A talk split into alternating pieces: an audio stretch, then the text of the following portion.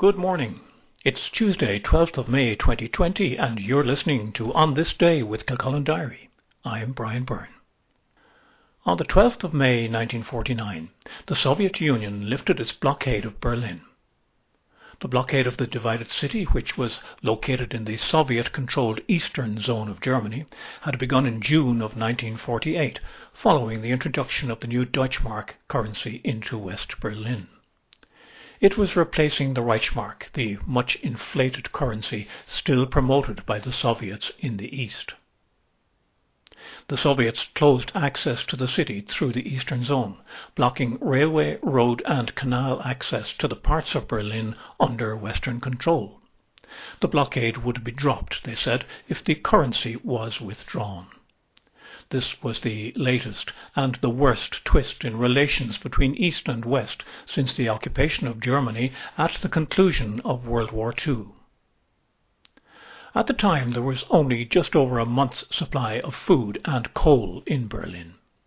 In response, the US and British air forces decided on a massive airlift of supplies through air corridors to the city, which had been agreed since the end of the war. They were supported by aircrew from the air forces of France, Canada, Australia, New Zealand and South Africa. Over 15 months, more than 200,000 sorties were flown. The original plan was to carry 3,475 tons of materials a day.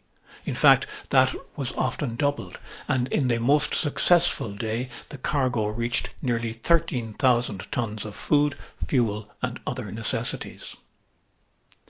The Soviets were in a bind. The Cold War was already happening, and they knew that if they shot down unarmed planes carrying only civilian supplies, they risked open conflict with the Allies, so they did not disrupt the operation. The sight of lines of planes arriving at Tempelhof and Gatow airports attracted hundreds of Berliners every day. At the busiest point, a plane was arriving every 30 seconds. A new runway was built by the French at Lake Tegel, which was later to become Tegel Airport.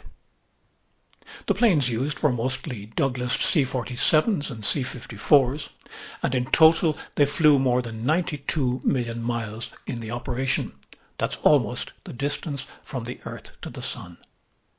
25 aircraft crashed over the period. There were 101 fatalities, most of which were non-flying accidents.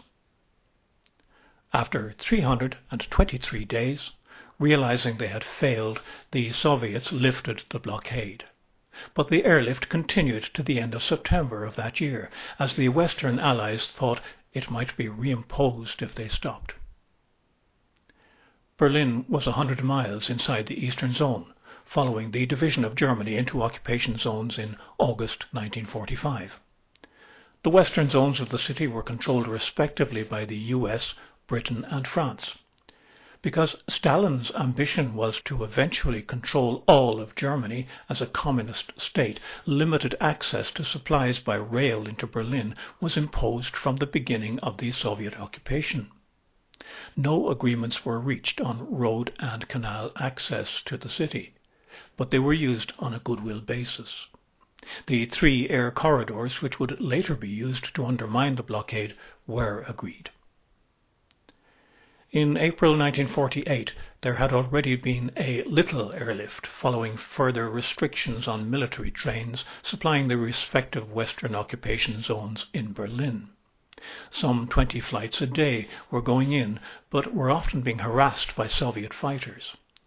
In one of these incidents, a British cargo plane and a Soviet fighter collided, killing all on board both aircraft.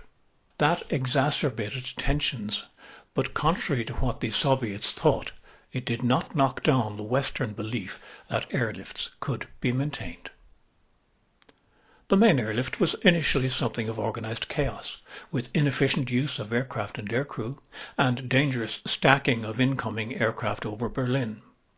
After some serious incidents, the operation was put in charge of a U.S. military transport expert, Major General Tunner, who had operated something similar between India and China during the war in the East.